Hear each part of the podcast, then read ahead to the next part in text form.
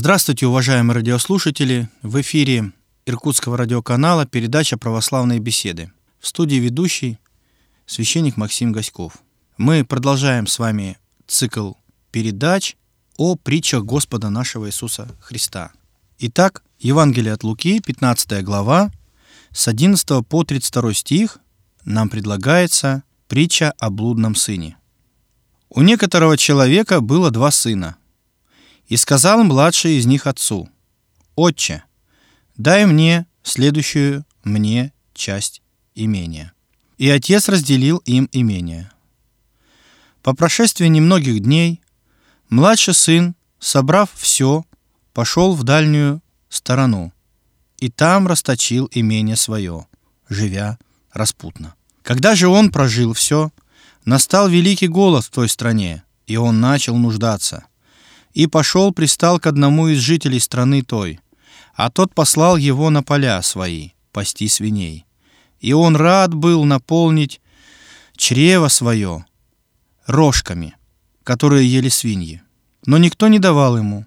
Пришедший же в себя, сказал, «Сколько наемников у отца моего, избыточествует хлебом, а я умираю от голода.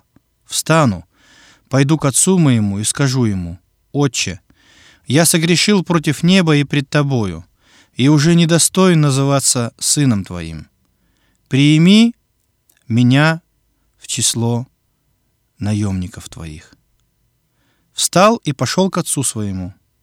И когда он был еще далеко, увидел его отец его и сжалился, и, побежав, пал ему на шею и целовал его. Сын же сказал ему, «Отче, я согрешил против неба и пред тобою, и уже недостоин называться сыном твоим.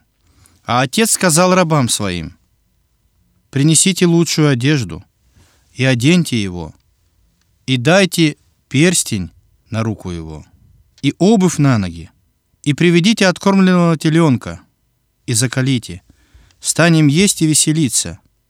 Ибо сей сын мой был мертв и ожил, пропадал и нашелся.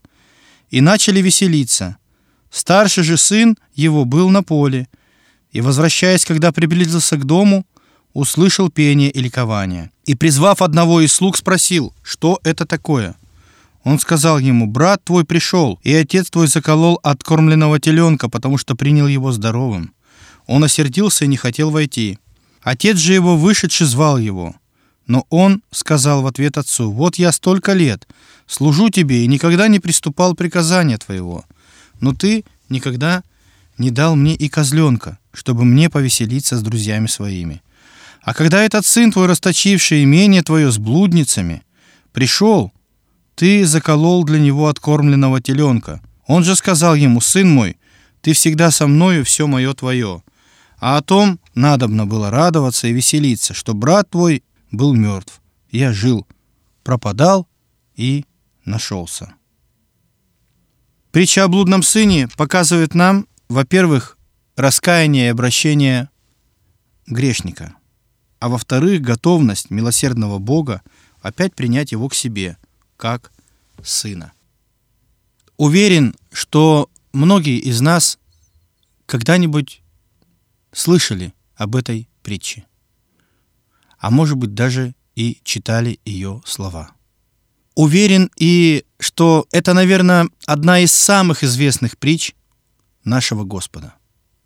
Некоторые толкователи Писания Божественного считают, что ее надо было назвать притчей о добром Отце или о милосердном Отце.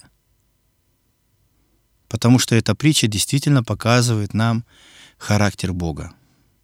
Характер Бога, который несмотря ни на что, ждет каждого из нас.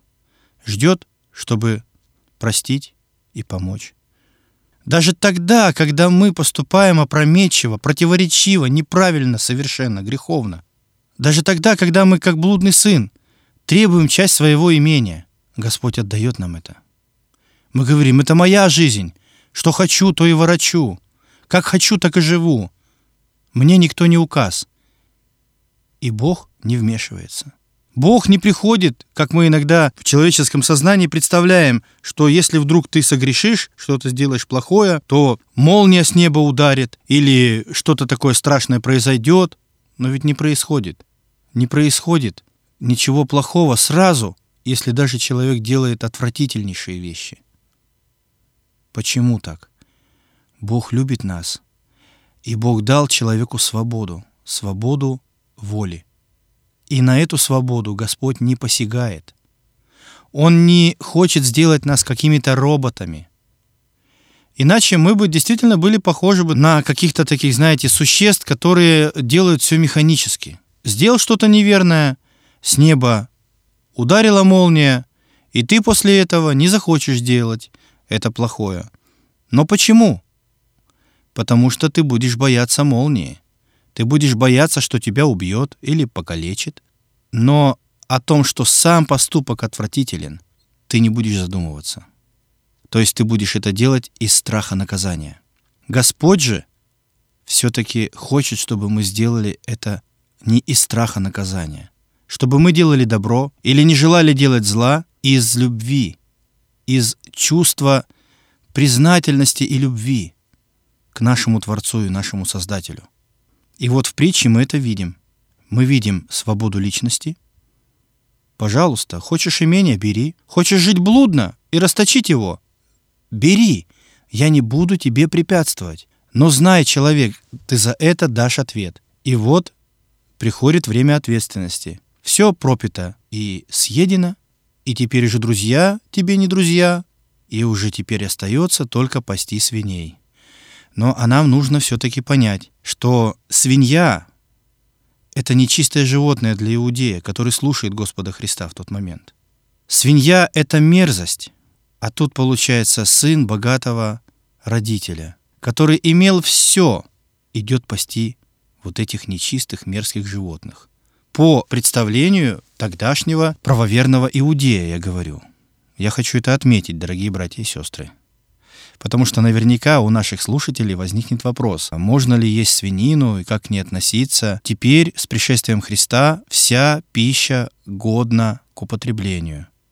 Любая, вне зависимости, свинина это или другая какая пища. Мы только не можем кушать кровь от животных. Вот это мы не можем делать. Но возвращаемся все-таки к нашим рассуждениям. И вот, сын бедствует.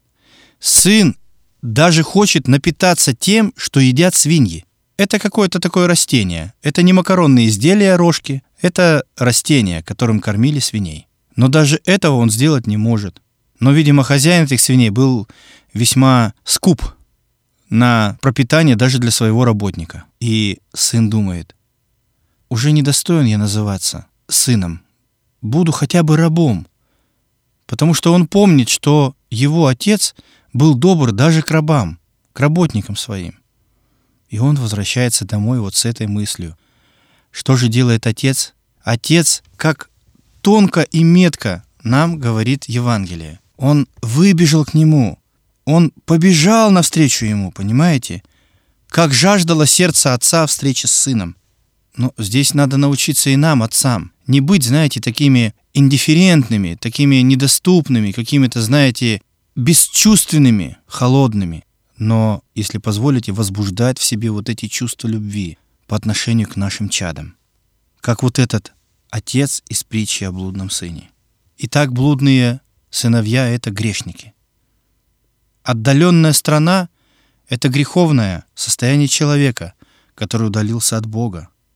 Трата имения означает трату времени, здоровья, всех благ среди порочной жизни.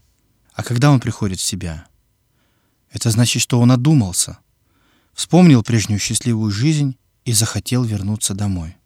Чему в итоге научает нас эта притча? Давайте подведем итог. Она убеждает нас, что нужно неусыпно заботиться о своем внутреннем состоянии. Даже если мы падаем в грех, нам нужно раскаяться – оставить греховную жизнь, обратиться к Богу, как нежному отцу, любящему родителю, с полным доверием, и Он, конечно же, примет нас и простит. Помогай нам в этом Бог. Ну а я с вами прощаюсь. Желаю вам благодати Божией, укоренения в понимании божественных истин, которые являются нам через притчи Господа нашего Иисуса Христа. До свидания.